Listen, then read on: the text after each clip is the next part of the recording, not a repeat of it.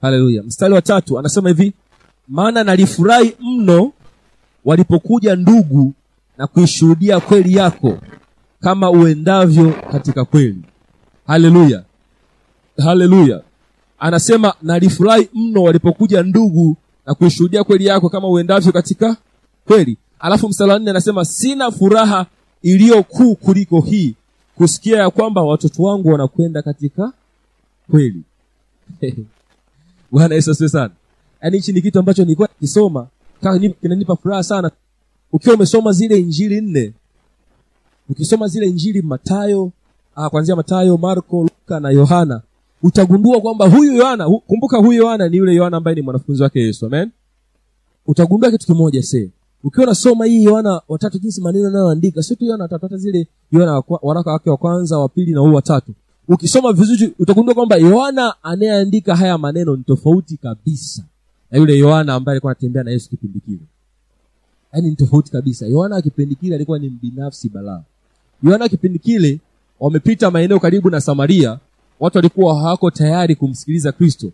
Yeye na, na kakake yakobo wakamfuata yesu wakawa wanamwomba kama waamuru moto kutoka mbinguni waunguzi wale jamaa yohana huyu huyo ambaye na yakobo akaenda kumfuata mama yao kujaribu kumshawishi awaombee kwa kristo. Ili kwamba ile siku ya mwisho mmoja akae upande wa kulia mwingine akae upande wa nini? Wa kushoto. Ila yohana huyo sasa hivi ambaye amebadilishwa ameshughulikiwa na roho mtakatifu amepitishwa kwenye nidhamu ya roho mtakatifu ambaye amemruhusu roho mtakatifu amtengeneze. Huyu yohana amefika kipindi kwamba anapenda yale mambo ambayo yesu anayapenda. Yesu anafurahia sisi tukitembea katika kweli na yohana anasema sina furaha zaidi kubwa kuliko hii ya kwamba kusikia wanangu wanatembea katika nini? Haleluya. Wanatembea katika kweli. Yaani maanake kila kitu ambacho baba anakifurahia sasa hivi ndo yohana amefikia point ambayo na yeye sasa ndo furaha yake. Anapenda yale ambayo yesu anayapenda. Anayachukia yale ambayo yesu anayachukia. Bwana yesu sana. Haleluya. Yesu anasema yule anipendaye ni yule ambaye asishikane na kuzitenda amri zangu. Sio ndio alafu yohana huyu anaandika kwenye yohana wa kwanza anasema kwamba upendo hudhihirishwa kwa manini? Kwa matendo. Ambacho ni kweli upendo unadhihirishwa kwa matendo na sio tu kwa kinywa. Kwa hichi ni kitu ambacho hii ndio point ambayo inabidi tufikie watu wa mungu. Kwamba tu tume point ambayo roho mtakatifu ametutengeneza vizuri. Vifika kipindi kama tunayapenda yale ambayo yesu anayapenda na kuyachukia yale ambayo anayachukia. Amen? Kristo hamchukii mtenda dhambi anaichukia dhambi.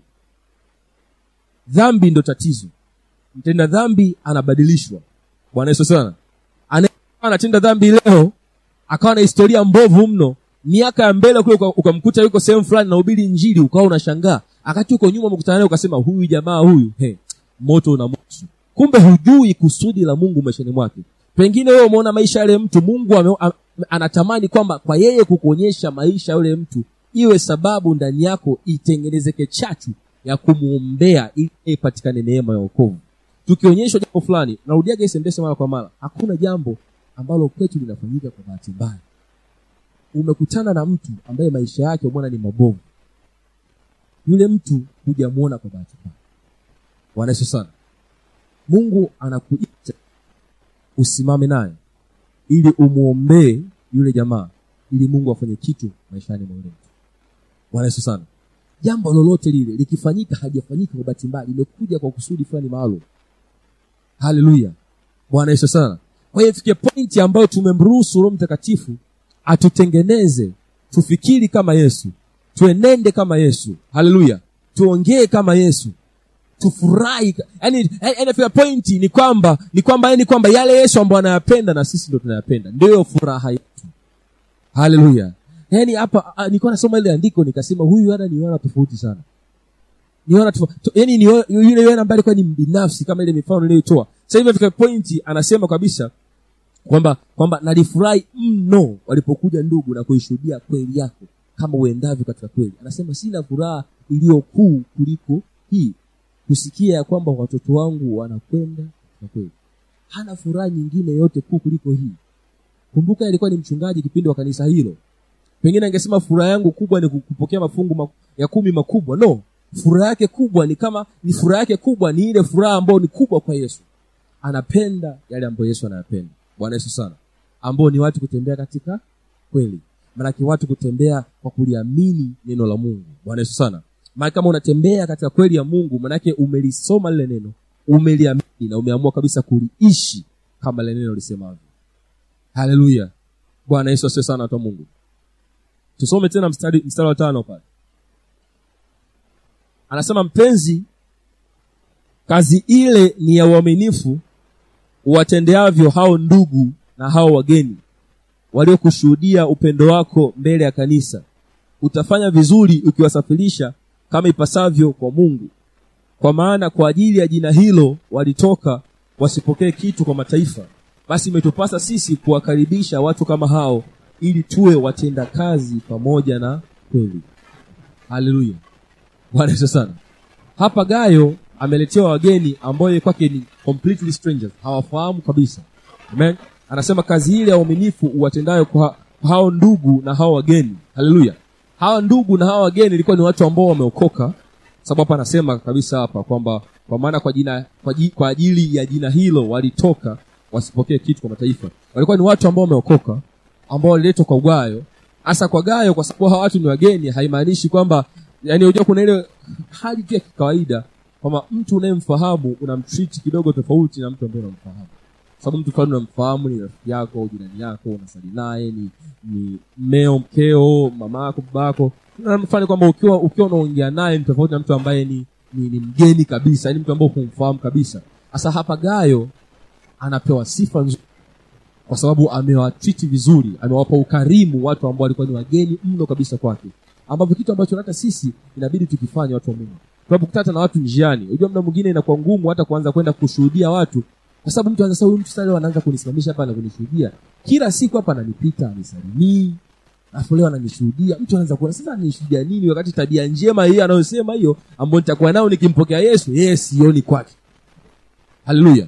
Unajua ile? Yani hatusalimii tu watu ambao tunawafahamu. Hata tusiowafahamu tunawasalimia. Hata kama akiona huyu jamaa naye anasalimia salimia sana. Wewe tusalimia bado unapungukiwa nini unapunguki tu amen. Haleluya bwana yesu sana. Yaani kupata muda unaongea nao hata siku ukiwa kwenye mazingira ya kuwapa uh, habari njema ya uokovu wanakusikiliza. Amen. Muda mwingine tu maisha yetu yaani maanake hapo huu mfano wa gayo ni kwamba ni maisha yetu tu ya kiroho na inakuwa kwenye penti ambayo inakuwa ni kama kioo kwa jamii kiasi kwamba mtu anamwa, anaangalia maisha yako anatamani na yeye awe anaishi kama hivyo na sisi tunafahamu sasa kwamba wewe unaishi vizuri namna hiyo sio kwa nguvu sio kwa uweza bali ni kwa roho wa mungu. Roho mtakatifu anakusaidia. Amen. Kwa maanake kama na yeye akiwa amevutiwa na hayo maisha maake naye atatamani roho huyo wa mungu akae ndani yake. Maake atatamani kuokoka. Bwana yesu asio sana. Haleluya.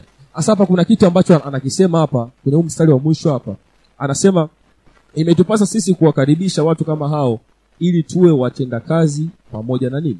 Na kweli nikawa nimepata kitu kwamba ambacho pengine hata tukiwa mfano watu wanaenda kuhubiri sehemu fulani alafu tunakuwa tunatoa tunatoa hata kama ni michango umeingia kwenye mfuko umetoa mchango au, au kitu chochote kama kula chochote tu ambacho kikasaidie au kama ni maombi kikasaidie na kufanya zile huduma.